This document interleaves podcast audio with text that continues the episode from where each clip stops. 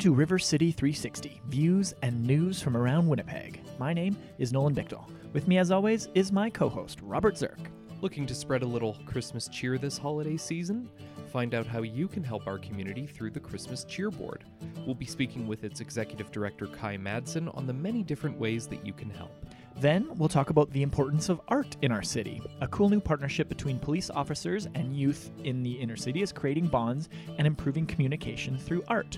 We'll hear from the Chief of Police, Danny Smyth, about what it means to have this kind of programming here in Winnipeg. We'll also learn more about the Green Light Go event that's being held by the State of the Inner City Report 2018, and that event is aiming to improve transportation equity in our city. Our very own Carolina Stetcher spoke with Ellen Smirl, project coordinator at the Canadian Centre for Policy Alternatives Manitoba and author of the State of the Inner City Report. Then we spoke with Catherine McLennan of the Shoestring Players, which is an art troupe who will be performing at the Women's Canadian Club of Winnipeg. They're having a holiday luncheon next week. And finally, we'll learn more about Wahbung Abinoonjiiag and learn more about how Wahbung provides supports for children and families affected by domestic violence, and also about its upcoming holiday Mix and Mingle fundraiser to support its community Christmas celebration. We've got all this, some great tunes, and much, much more on today's episode of River City 360. Hello and welcome to RC 360. It's a beautiful December afternoon. Robert, how are you doing today? I'm doing not too bad, Nolan. How are you doing today? It's pretty cool. I mean, uh, we're in our own kind of different studio setup today just because the uh, CJNU studios are moving from the Winnipeg Foundation offices down into the uh, concourse of the Richardson building. So uh, it's going to be a little bit chaotic for the next couple of weeks, I think, as far as putting the show together and, and getting in and out of the studio. But uh, it's pretty cool. And the uh, CJNU is going to have a, a, storefront down if you're ever in the Richardson building in the concourse there. So go check things out. It's really cool and it's a great little move for them and it'll give them a little bit more front facing uh, to the community. So it's pretty exciting. Yeah. Um, you know, CJNU has really grown quite a bit over yeah. the over the years and I think they've you know it's a it's a wonderful space that they've had up here but i think it's it's kind of they've really outgrown it there's so many people that are uh, that are volunteering and working to uh, to bring you great community radio here in Winnipeg. Um, so this will be a fantastic move for them, and we're really happy. Uh, we're really happy they have this uh, this new space. Yeah, it's pretty cool. So if you're ever in the area, I guess it won't be settled until maybe next week. But if you're ever in the area in the Richardson Building, come check them out. CJNU is uh, downstairs in the in the Richardson Building. Check them out. Come say hi. Drop in and, and see what's up.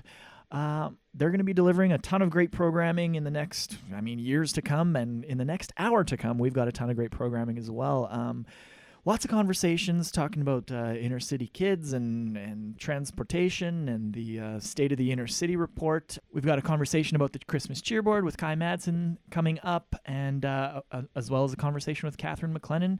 Uh, of the shoestring player. So, a show that sort of runs the gamut about a whole bunch of things happening in and around Winnipeg, all the good people doing all the great work here in the city. But we always kick off River City 360 with some music. So, what have you got for us today, Robert? Well, I think seeing as how uh, you know we're fully into December, we're at the middle of the month at this point. How about Karen Plato with December right here on River City 360?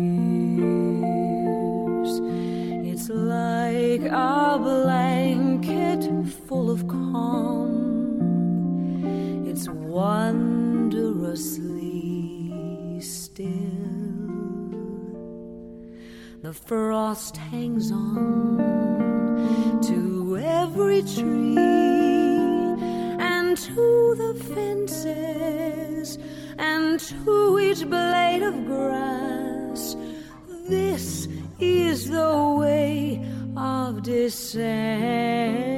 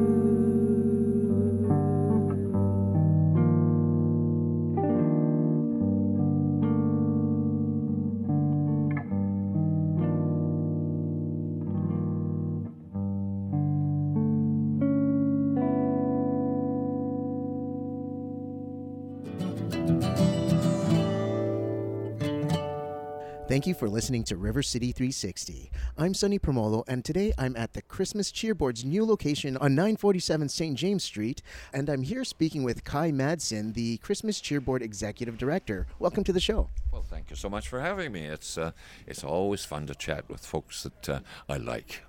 Correct me if I'm wrong. You have been a volunteer now at the Christmas Cheerboard for 49 years. 49 Christmases, yes. And uh, actually, I was thinking seriously about retiring last year. And then uh, my board of directors said, you know, Kai, the cheerboard is going to be 99 this year, and you're going to be at 49. So if we move that up one more year, that's 100, and then yours is a 50. So maybe you should think about things. So that's where we're at. You were at the Milt Stegall Drive location for 13 years. How is it different here now at the new St. James location?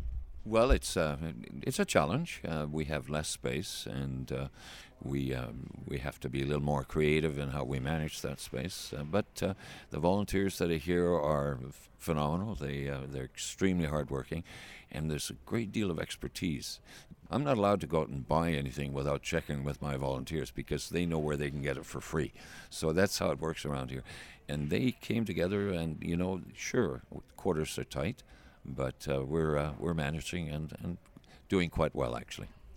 And speaking of volunteers, how many volunteers would you say it takes to operate the cheerboard every year? Well, I mean, you can you can say that virtually everybody in Winnipeg at some point or another uh, are involved directly or indirectly. I mean, we have companies that uh, have uh, casual Fridays and and have bake sales and, and things of that nature, and, and in a sense, you know, they're volunteering to help the Christmas cheerboard. But the actual physical operation here at the warehouse, uh, there's about 300 sort of people within the warehouse. And then we have uh, about a thousand school kids that come in and pack the hampers, and uh, we have a thousand knitters. Uh, these are for the most part seniors, and they come. And then when it's time to deliver, there's about roughly 2,000 folks that come with their own cars and use their own gas, and uh, so they come. So altogether, you know, three, four thousand people are uh, part of the process. And speaking of volunteers as well, uh, we actually have some students here from Windsor Park Collegiate who are helping to uh, do 200 hampers for six or more in a family. How does it feel to have that support from the youth? Well, you know what? It's it's really really good because although I referenced my uh, volunteers here and how they're creative and hardworking, we have to accept the fact that we do have some gray hair amongst us. And so when we have these youngsters in here with energy to burn, it also makes us feel younger, and uh, all of a sudden there's more energy there. Speaking of some of the donations that you receive, I understand that you have food, you have toys, but when people donate, what do you usually hope that people get? There are a number of things. Of course, we can. Uh, we, by the way, we buy all the turkeys, and the reason for that, of course, is that it's a product that must be looked after properly. So, for us, we buy them just to make sure that that's looked after. But people can buy groceries, and uh, we, you know, have, on our website we have a list of the things that are primarily the things that we need most of. And the same with toys, and we tend to focus on the areas where we never get quite enough donated, and there we have to go and buy, whether it be groceries or toys, we have to go out and buy them to fill in the the short shortfall that we have in various areas. And of course, that's the reason why we need to raise eight hundred and fifty thousand dollars.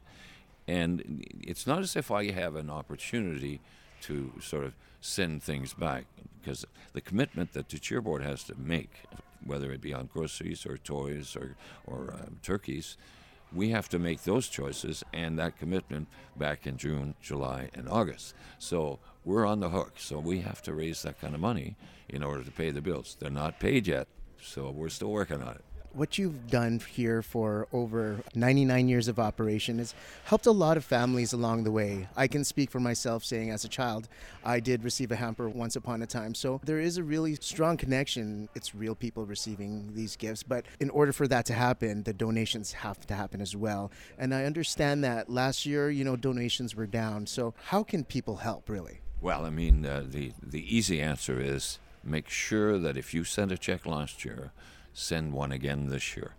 And there are all kinds of ways that you can make that happen. You can send things to the Free Press, to the Miracle on Mountain, or you can send it to the Empty Stocking Fund at the Sun. You can drop into any TD or CIBC branch, or we love seeing folks down here. Come down here. We'll issue the receipt on the spot and uh, make sure that we're able to pay those bills that we talked about. How can people get a hold of you? Like, what's your website, phone number? How can people get a hold of you? It's really easy. Well, first of all, you know how search engines work. You just go Christmas Cheerboard, and that's it. You'll find it. But, I mean, uh, the actual uh, web page is christmascheerboard.ca and uh, there's guidance there as to how you can have uh, become involved in the Feed a Family program, or you can uh, you can find ways you can hit the donate button, and uh, we'll look after things. And uh, as a registered charity, we'll make sure it's looked after and and uh, dealt with, and you get a proper receipt. So Revenue Canada is looked after. Can you share one personal story? I know you have one that you told me a little bit earlier. Can you share us a little bit about that? You know, it's um, it's the kind of stories that I don't tell too often because I'm very soft. So I'll try, I'll try and keep this on the level. But uh, my daughter lives in Edmonton, and or just outside of Edmonton, and um, she's she's very proud of what what we achieve and what we do here. And so she was going to see her doctor, and uh, she, in the conversation, talked about her dad in Winnipeg in the Christmas cheer board. And then she's, because my daughter's name is, of course, not Madsen, it's because she's married, so the doctor didn't realize the connection. So she said that my dad's name is Kai, which is not that common a name. And Kai in Winnipeg, and the lady says, Is the last name Madsen? And my daughter says, Yes. And then the doctor went on to explain how when she first came to Canada, she the degree that she had from wherever she came from wasn't good enough, and she had to go back to school. And as an immigrant to Canada, she received a hamper from the Cheer Board in Winnipeg, and then went on to become a registered doctor in Canada. And so that's a good story. Exactly, and that's what Christmas is all about, right? It's helping others, and it's funny that years after the fact that people remember these things just like I did. For all of you that are looking to brighten up somebody's spirits during the holidays, I hope I'll think about the Christmas cheerboard this holiday season. But again, thank you very much, Kai, for speaking with us today. You have yourself a wonderful day. I will. And Merry Christmas to everyone. Thanks, Sunny, and thanks again to Kai Madsen for speaking with us today. Coming up next, we're going to be learning about a really cool partnership uh, that's taking place between the Winnipeg Police Service and Studio 393. Uh, the group at Graffiti Art Programming's Studio 393 kind of joined forces uh, with police officers here in our city to create some really cute, cool murals and some other art projects that are uh, being prominently displayed all around our city. Sonny was able to speak with the chief of police at the celebration event last week to learn all about this partnership. Uh, but we're going to get to that after our next musical break, which is actually Burt Bacharach with That's What Friends Are For, right here on RC360.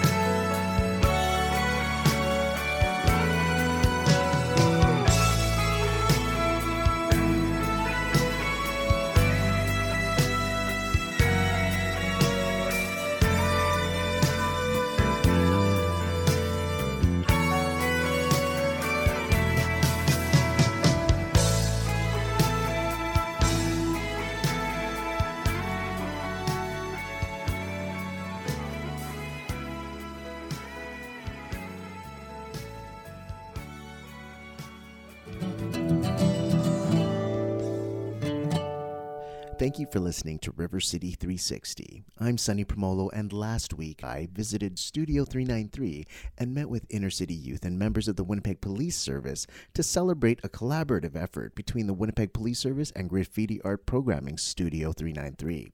The program helps to dispel the notion that police and inner city youth can't work together. Through a collaborative effort, the Winnipeg Police Service and Studio 393 have teamed up to create Intersections, a mural that is now on the walls of the North End precincts in the city. This art program removes the uniforms and stereotypes, breaking down barriers, and allows the two to work together as equals and as artists. During the celebration, I had the amazing opportunity to speak with the Winnipeg Police Service's Tracy Patterson, who is also the brainchild of the program, and the Chief of Police, Danny Smyth, on his thoughts. Here is my discussion with both. With me today is Chief of Police, Danny Smyth. What does it mean to have this type of programming here in the city? Well, art is so important in any community, and it, certainly uh, a, a, thrill to be able to share this space with the artists that are here. So I don't know if, if you explained the backdrop here. They did a, uh, a collage for us. It's up on our North End station now. So that was our first introduction to, to the group here. This is my first chance to actually see the mural and uh, and to thank the artists for being involved. Awesome. And what are your thoughts of the mural itself? I, I know you mentioned something about it being uh, portable, which is a good thing. Can you kind of elaborate? Well, you know, the, our North End station is kind of past its best before date now, and uh, that mural is probably beautifying that station more than anything. But certainly, when we build another station uh, in the North End, we'll be pleased to take that with us and uh, and to display it in our new home as well. And what does it mean for you, uh, as uh, chief of police, to see youth engaged in the arts and you know just doing positive things with their time? Well, just to be able to engage with youth is, is so important uh, anyway. But uh, certainly, you know, I was saying to the kids earlier, I've traveled in a lot of cities, and what makes cities interesting is often their architecture and their art. And uh, uh, certainly, music and, and, and graffiti itself has really become come into its own as an art form. It is it is nice to be able to uh, to appreciate it and, and to share that with the with the artists here. Awesome. Thank you very much for your time. You're welcome. Thank you. Welcome to the show, Tracy. Thank you. What made you come up with this idea? Um, well, to be honest, uh, I actually was an artist. Um, thought to be an artist before I joined the police force uh, when I was 30. So um, I thought when I got on the service, there was a lack of interaction with the youth when it came to the arts programs and stuff because you always saw the sports programs and the music programs and stuff like that and nothing really involving visual arts and dance and stuff like that. And i thought why not? I went to a meeting at graffiti art gallery just by chance in an old unit that i was in and started a conversation uh, up with steve and this came to fruition and that's how that, that came about. What does it mean to have youth so engaged in the arts Oh, it's it's amazing. I just uh, I know when I was young, um, I spent a lot of my spare time drawing and stuff like that. Um, kept me out of trouble. I know that. Um, so I feel that it's it's definitely a, a, good place for kids to express themselves if they can't really do it in any other form. And if kids aren't into, say, sports or team activities or something like that, at least they can still be involved in group programs, even though art could be considered more individual. So I just find it's a great place for kids to uh, express themselves and share. There's a new mural up at one of the north precincts, yes. I believe. What was the reception from the Winnipeg Police Service with that mural? Um, from what I know, uh, speaking to uh, Brian, uh, that's his his uh, his child in a sense. Um, it was an amazing response. Uh, it was kind of they thought it was kind of cool to see uh, another police officer do the artwork that was actually inspired by the kids um, and the other officers that were involved in the program. So it was a mix of both the, I, the youth and the uh, officers. So um, that was all his, and it was a positive response from everybody. So. And is there anything that you would like to say about the youth or Studio 393 or this program? Um, I just want to say I want it to continue. Um, I'm hoping in the future that more officers could get involved. I know work-life balance uh, with police officers sometimes is hard, um, but I'm hoping that because uh, I know there's a lot more uh, artistic officers out there, um, so hopefully they can find some time to to designate to uh, 393 and Graffiti Art Gallery and even uh, Art City, other little studios and after school programs that kids do uh, for the art programs. I think uh, if police officers, even once in a while, stopped in uh, and showed their interest, I think that would be a very positive step. Thank you so much for your time. You're welcome. Thanks. Thanks again to the Winnipeg Police Service and Studio 3934 for allowing us to join in in the festivities and check out the mural. We look forward to seeing even more collaborative art in the future. Thanks again, Sunny, for that report.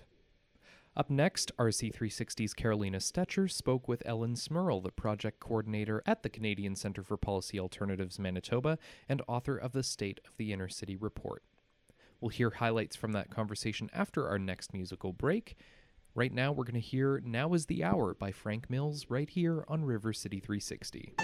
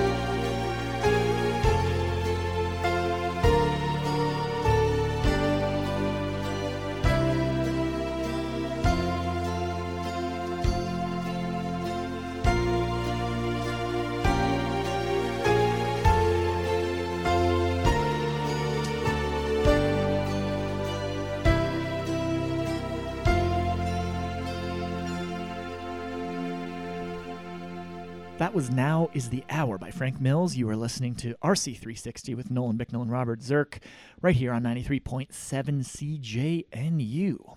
So last week, the State of the Inner City report that was released in 2018 had a green light go improving transportation equity event that was at Thunderbird House, and our very own Carolina Stetcher was in attendance. She was actually get uh, able to speak with Ellen Smirl, who is the project coordinator at the Canadian Centre for Policy, Policy Alternatives Manitoba, and was the author of the State of the Inner City report. This event was focusing mostly on transportation and and sort of the equity and how it pertains to poverty and other issues in our city, but talking about bus issues and, and different transportation methods. Um, Carolina asked Ms. Smirl about one of the main issues that she's seeing in regards to transit as it pertains to the inner city. Affordability is the big one. Uh, people are having really struggling to pay for transit fares, um, especially with the increase the last year of the 25 cents. A lot of people that hit them really hard. Um, Again, when people are transit dependent, convenience and reliability of the bus schedules is very important. Uh, some people we spoke to said that actually they prefer to bike because they can sort of ensure that they're getting where they need to go on time. Um, and then safety is a concern for a lot of people. Uh, concerned about walking alone at night, waiting at bus stops is uh, was cited quite a bit. And then the accessibility issue for people who are using who have disabilities, um, as well as seniors struggling to kind of use handy transit services or regular services. Now, during this event, a low-income bus pass was suggested, as it has been brought up uh, in the past. And here's what Ms. Smirl had to say about that. We'd very much like to see a sliding scale for the low income bus pass. Um, it accounts for the differences in what people are able to pay. In terms of people who receive EIA, uh, we actually take the position that it should just be made available. It should just be free because people, what ends up get happening oftentimes uh, for um, you know benefits for low-income people is they get stuck in this trap, this poverty trap, and you can't get out of it if you are not able to get to employment, not able to get to uh, education or groceries or the things that you need to to live. Carolina also asked why the state of the inner city should matter to the rest of Winnipeggers. Well, I think fundamentally, um, most people want to live in a more equitable society. Um, the transportation, the recommendations that we make for the transportation system are to benefit everybody. It's not, we don't live in a world where, you, know, you go past a certain street and the transportation transportation system uh, changes all that much. Uh, we want to encourage the idea of bigger thinking about uh, investment and improving the transportation system for everybody. Um, if you are, you know, even if, if, if you don't care about sort of improving the lives of people who have historically faced greater marginalization, there's also the argument to be made that from, you know, a cost benefit situation, um, investing in transit up front actually improves people's ability to get employment, which you know increases the tax base, which increases. The, so there's all these other greater um, effects that we can have by improving transportation for people. They also talked about sort of what comes next after the report, uh, what comes next after events like these, and, and discussions like these as well. This is just the start of the conversation. Um, we really hope that people will use the document to advocate for changes at both the city level and the provincial level. Uh, we provide the reports to all elected officials so that they can hopefully read them and uh, implement some of the strategies that we've outlined. And uh, yeah, we just want to keep the conversation going on it. In these discussions, the term equity and equality often get thrown around quite a bit, but in this particular conversation, uh, Ellen Smirl chose the word equity quite deliberately. Carolina asked Miss Smirl why exactly that was. Well, because equality um, is implies sameness of people, but what we know is that not everybody starts off at the same point in life. There's a lot of people who start off with severe disadvantages. Um, you know, for while we live, while a lot of people like to think that we live in a meritocracy, a lot of our success in life comes from the support that we receive around us. So even when people have, you know, if you have a friend who can drive you somewhere, if you have an aunt and uncle that you can borrow their car from to do moving, I spoke to a lot of people who who don't even have that. When they move, they move with a shopping cart, you know, or when they have to do laundry, they drag it down the street in a wagon. Um, so it's really important to think that about how people start off at a different point in order to get to a level where we all can have the same opportunities and take advantage of the same opportunities. Some people need to have a little bit more than others. Thanks again to Carolina Stetcher for that report, as well as to Ellen Smirl, project coordinator at the Canadian Centre for Policy Alternatives Manitoba, who is also the author of the State of the Inner City report. If you'd like to read that report, you can visit policyalternatives.ca slash Manitoba. Again, that's policyalternatives, all one word, .ca slash Manitoba. Coming up next, our very own Sonny Promolo returns to the show with uh, his conversation with Catherine McLennan. She's an executive and director for the Shoestring Players, which is an art troupe that's going to be performing next week at the Women's Canadian Club of Winnipeg's holiday luncheon. But before we get to that conversation, how about a little bit of Our Winter Love by Bill Purcell right here on River City 360.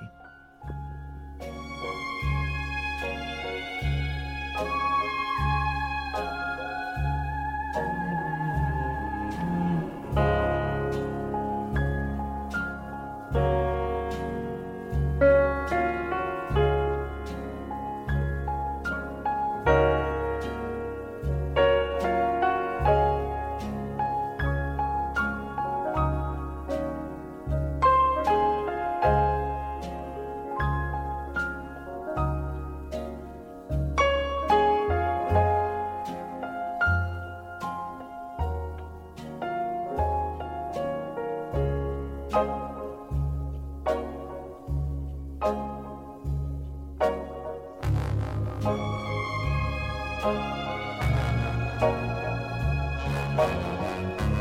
you.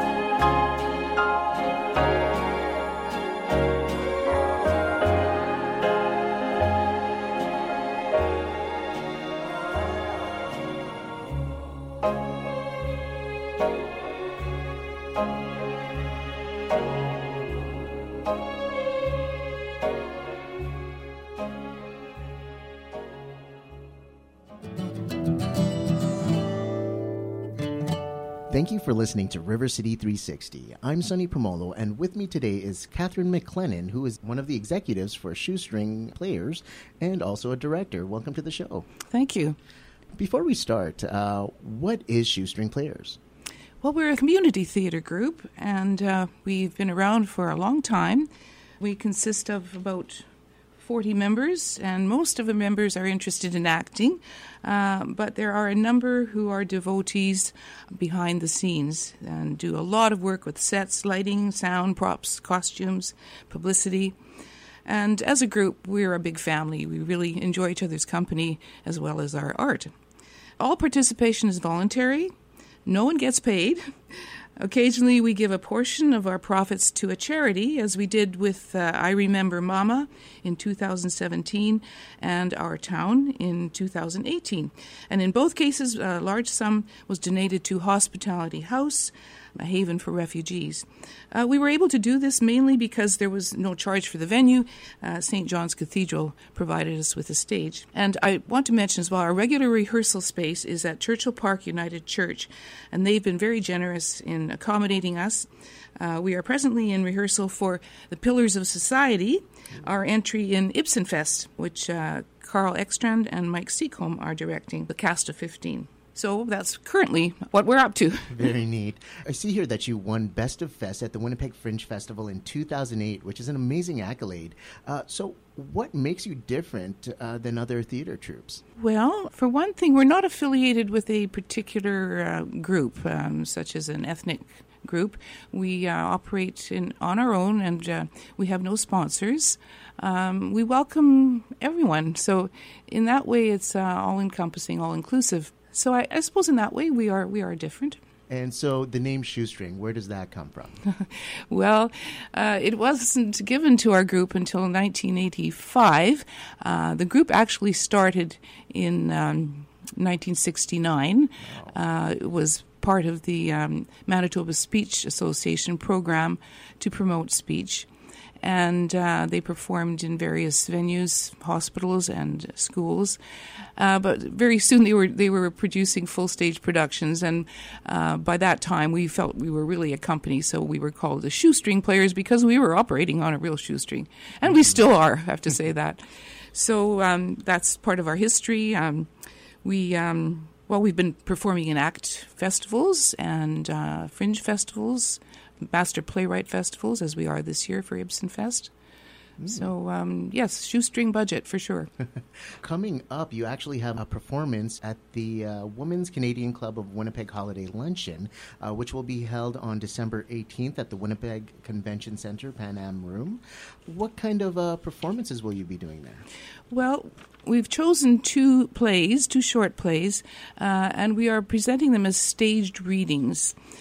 Um, by that I mean basically they're readers' theater in that the actors are, are holding scripts, but we've added some movement and uh, costumes to make it more interesting. Uh, the two shows that we're presenting, or two plays, are Countdown by Alan Ayckbourn. Uh, he's one of our favorites. We uh, performed one of his plays at Ayckbourn Fest a couple of years ago. And that's a two hander, and it's directed by Maureen Taggart. And the second play is a very old play, The Dear Departed, written in 1910 by Stanley Houghton, and we're performing it in period costume. Um, by the way, our costume man is Bob Butler, and he does wonders for us. Mm. Uh, so the first is in, in, modern, and the second is the Victorian comedy. And I want to mention that Lyle Smorden, who has a program uh, with this station, regular program, he has a role in our play. For those who are interested in checking this out, you can uh, visit the Women's Canadian Club of Winnipeg's uh, email or give them a call. Uh, their email is wccwinnipeg at gmail.com. Again, that's wccwinnipeg at gmail.com. Or give them a call between 8 a.m. and 10 p.m. at 204 663 5657. Again, that's 204 663 5657 five seven. And I noticed that uh, all the proceeds go towards the Women's Canadian Club of Winnipeg Scholarship Fund for U of M Environmental Studies students. That's right. Yes. Yeah. So, any uh, upcoming events other than this one for you guys at Shoestring? well, did I mention already? The Pillars of Society is our contribution to Ibsen Fest, oh, uh, to be held uh, end of January to beginning of February, January 31st to February the 5th, I believe. In the spring, we're doing a play by Ron Blick called Closure, and I'll be directing that one. I'd just like to tell you a little bit about our connection with the, with the Women's Canadian sure. Club, if I might, because it really has been a, a very special uh, collaboration. Um, about 10 years ago, they began selling cookies and books in our foyer at, at our shows. and uh, we gave them some tickets to sell for them to raise money for their charity. So it, it enhanced our audience and gave them uh, some support as well. And, um, and then um, lately, well, the last four years now. This is our fourth production for them. Um, they've come and, and made dinners for us in the fall to start at our startup meetings, and uh, we just felt we'd like to do something for them too because they they would serve thirty people each time, at least thirty, and so we we give this performance to them as our thank you for that, and uh, it works really nicely. We have we've created many friendships in this relationship. That's really amazing. It's great to see the community really come together. Yes, exactly. Yes, it's nice. Yeah. Yeah. And so, for those that are interested in shoestring players, how can people get a hold of you or uh, learn about your upcoming events? Uh, we do have a Facebook page. So you can check that out. Uh, we're working on a website actually. Oh. hopefully that will come come about as well. Um, the person to contact is Pete Hudson. I think if you check Facebook page and let us know that you're interested, we certainly will get in touch with you. Perfect. Shoestring perfect. Players Winnipeg. Awesome. So, is there anything uh, before you uh, go today? No, I, I, just want to thank you for this opportunity because, as I say, this has been a relationship that's been uh, been around for a long time, and not many people know about it. So this is really nice that we have a chance to to promote this uh, uh, and to promote the Winnipeg Canadians Club as well. Awesome. Thank you so much, Catherine, for coming down to River City 360 today. It's been a pleasure. Thank you. It's my pleasure. Thanks, Sonny. Up next, we'll learn more about how Wahbung Abinoonjiiag provides supports for children and families affected by domestic violence, and we'll also find out about its upcoming Holiday Mix and Mingle fundraiser on Thursday, December 20th that supports its community Christmas celebration. Before we get to that conversation, though, here is Claude Thornhill and his orchestra with Snowfall Theme right here on River City 360.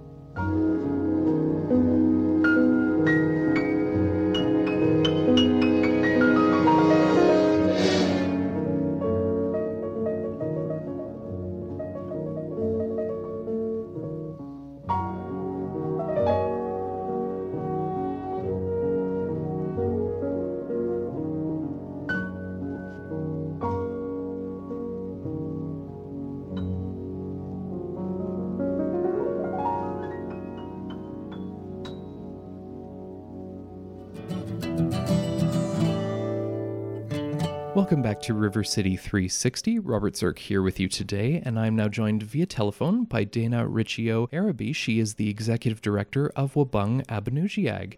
Dana, thank you so much for joining me today. Thanks for having me. Wahbung Abinoonjiiag provides support for children and families who are affected by domestic violence. Tell me a little bit more about Wahbung's mission and how it got started. So, Wahbung, we're a domestic violence prevention, healing, and crisis center here in Winnipeg, and we were established in 1994 to empower children and their families to end the cycle of violence. Um, so, Wahbung Abinoonjiiag actually translates into English to Children of Tomorrow. And so, we provide opportunities for holistic healing um, through culturally relevant teachings, programs. Uh, we do advocacy and counseling and training opportunities for, for the community in Winnipeg.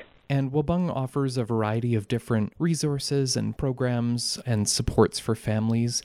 Can you tell us a little bit more about the different kinds of programs and services it offers? We provide programming for children, for youth, mothers and women, for parenting program and women's programs. Uh, we also provide housing support and so we look at supporting women and their and their families who are experiencing homelessness or are at risk of homelessness due to domestic violence. All of our programming is through a holistic lens and a cultural appropriate programming, and we also do a lot of capacity building. So we have a volunteer program, we have child minding. So when folks come into the center, whether you have a two month old, a six year old, a 14 year old, there's a program for everyone. So when you come in, um, all of our programs are run, and it's a transparent program, and so we do a lot of teachings through the seven sacred teachings, and we support families to end the cycle of violence together.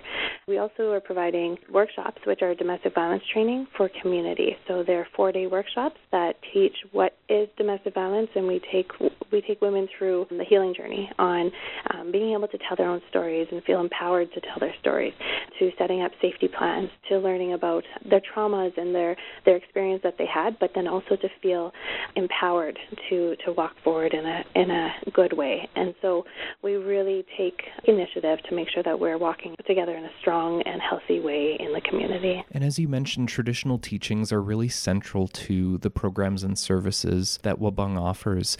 Can you speak to why that holistic and cultural approach is so important in helping to empower families? We're an Indigenous organization, Indigenous led organization, and we're based on the Seven Sacred Teachings. And we we really want to empower our community um, through love and respect and telling their truth and humility. And it's important because this is the base and the root of who we are as humans. And so we want to make sure that our families are supported. And the underlying of it all is healthy relationships, healthy people, healthy communities. And so when we come from a holistic approach, it's a value based and strength based approach that welcomes everybody, no matter your culture, no matter your heritage, but we're healing together in a safe and nurturing nurturing environment.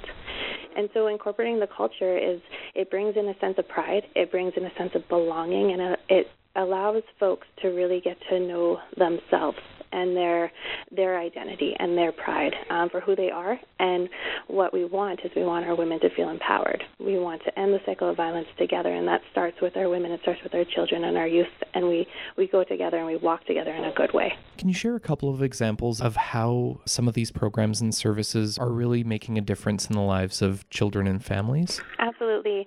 We had um, a program here called the Empowering Indigenous Women and Girls Program, and essentially what happened was there was a group of 20 women who came together, and it was about empowering voice, about strengthening the women to tell their stories, but then to also educate and bring awareness to the community.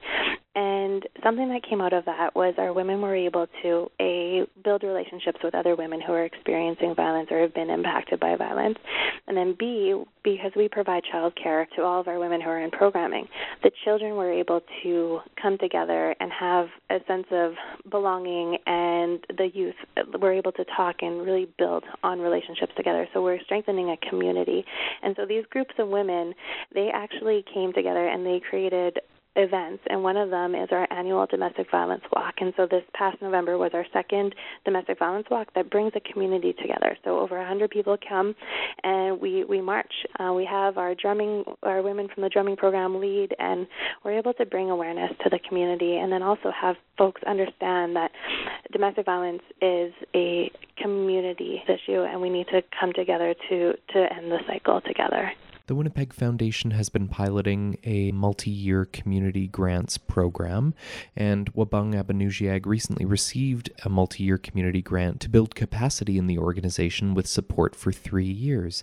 Can you tell us a little bit more about the grant and how it'll have an impact on Wahbung? Yes, with the grant from the Winnipeg Foundation, we have been fortunate and we're excited that we were able to hire an administrative coordinator who is essentially taking on many of the administrative duties within the organization that allows our staff to focus on programming, which allows our staff to work with the community without having to worry about those administrative duties that, that often take us away from working one on ones with the community. And so, because of this granting opportunity, it's allowed us to, to look at sustainability, to look at succession, and have a strategic plan coming forward on how we can sustain our organization. And so, with um, and this is exciting for us because we now have some some breathing room that we are able to have a management team and some structure in our organization, and we're able to have goals and do these goals with the community and what Wahbung Abinoonjiiag will look like in three years, and five years, and ten years down the road. So we are very grateful for this granting opportunity because it it allows for another staff person, but it allows for programming to run effectively and efficiently, and so we're very very grateful. And on December 20th, so that's next Thursday, Wahbung is hosting a holiday mix and mingle to raise funds for Feed 400, which is Wahbung's community Christmas celebration. Tell us a little bit more about the fundraiser coming up. Absolutely. Okay, so we have the hashtag Feed400. So it's our community Christmas celebration for children and their families um, who are impacted by domestic violence. And so last year, we're not able to provide Christmas for all of the families of Wahbung Abinoonjiiag due to limited resources. So this year, we decided to do a mix and mingle that is on December 20th from 6 to 8.30 at Nicolino's on Pembina. And what we're doing is we're trying to raise money to Feed 400 provide gifts and clothing to the children of Wahbung.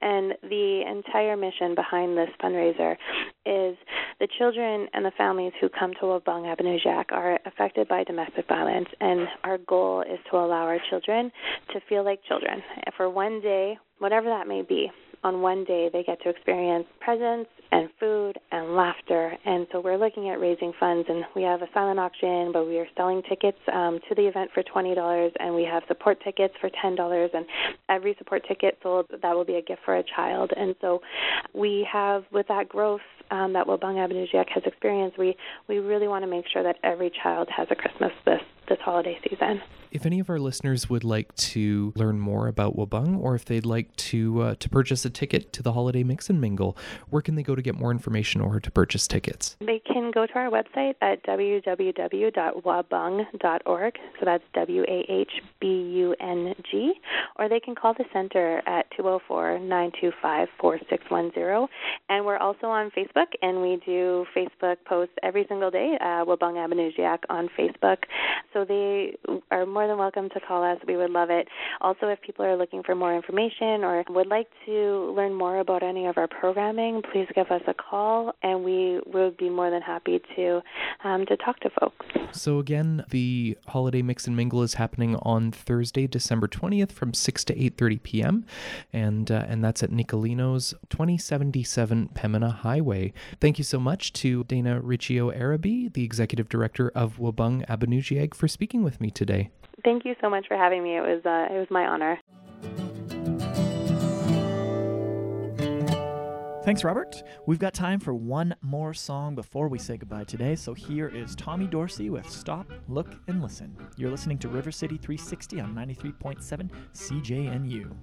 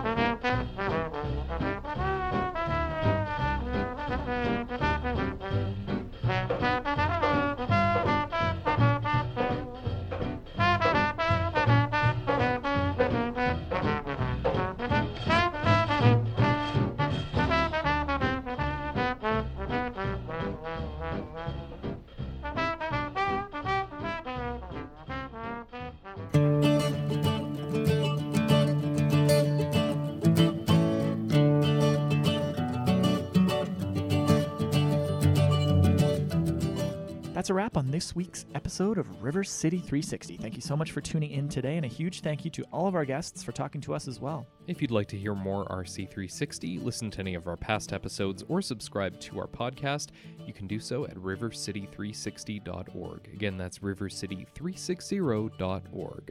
River City 360 Views and News from Around Winnipeg is a project of the Winnipeg Foundation in partnership with CJNU 93.7 FM and we'd love to hear your feedback about the program. If you'd like to request a song, suggest a topic for a future show, or just say hello, tell us how we're doing, give us a call at 204 944 9474 extension 360.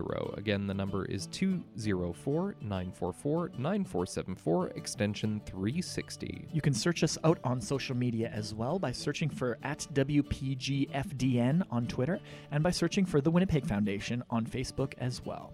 I'm Nolan Becknell signing off for River City 360. And I'm Robert Zirk. Thank you again so much for listening, and we'll see you next week with our fourth season finale. Have a great day and a great weekend.